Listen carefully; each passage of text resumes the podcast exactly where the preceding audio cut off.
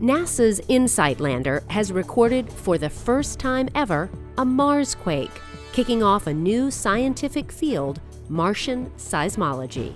This is Innovation Now, bringing you stories behind the ideas that shape our future.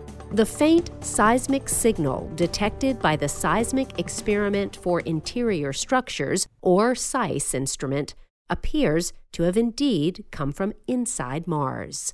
Unlike Earth, which is quivering constantly from seismic noise, the Martian surface is extremely quiet. Mars and the Moon do not have tectonic plates, but they still experience quakes, which are caused by a continual process of cooling and contraction.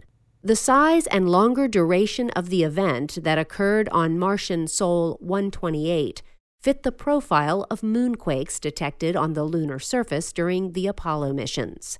SEIS, provided for NASA's InSight mission by the French Space Agency, has already surpassed the team's expectations. With this audio recording of the quake, scientists worldwide have proof that Mars is still seismically active and can hardly wait to listen to other secrets Mars has to tell. For Innovation Now, I'm Jennifer Pulley.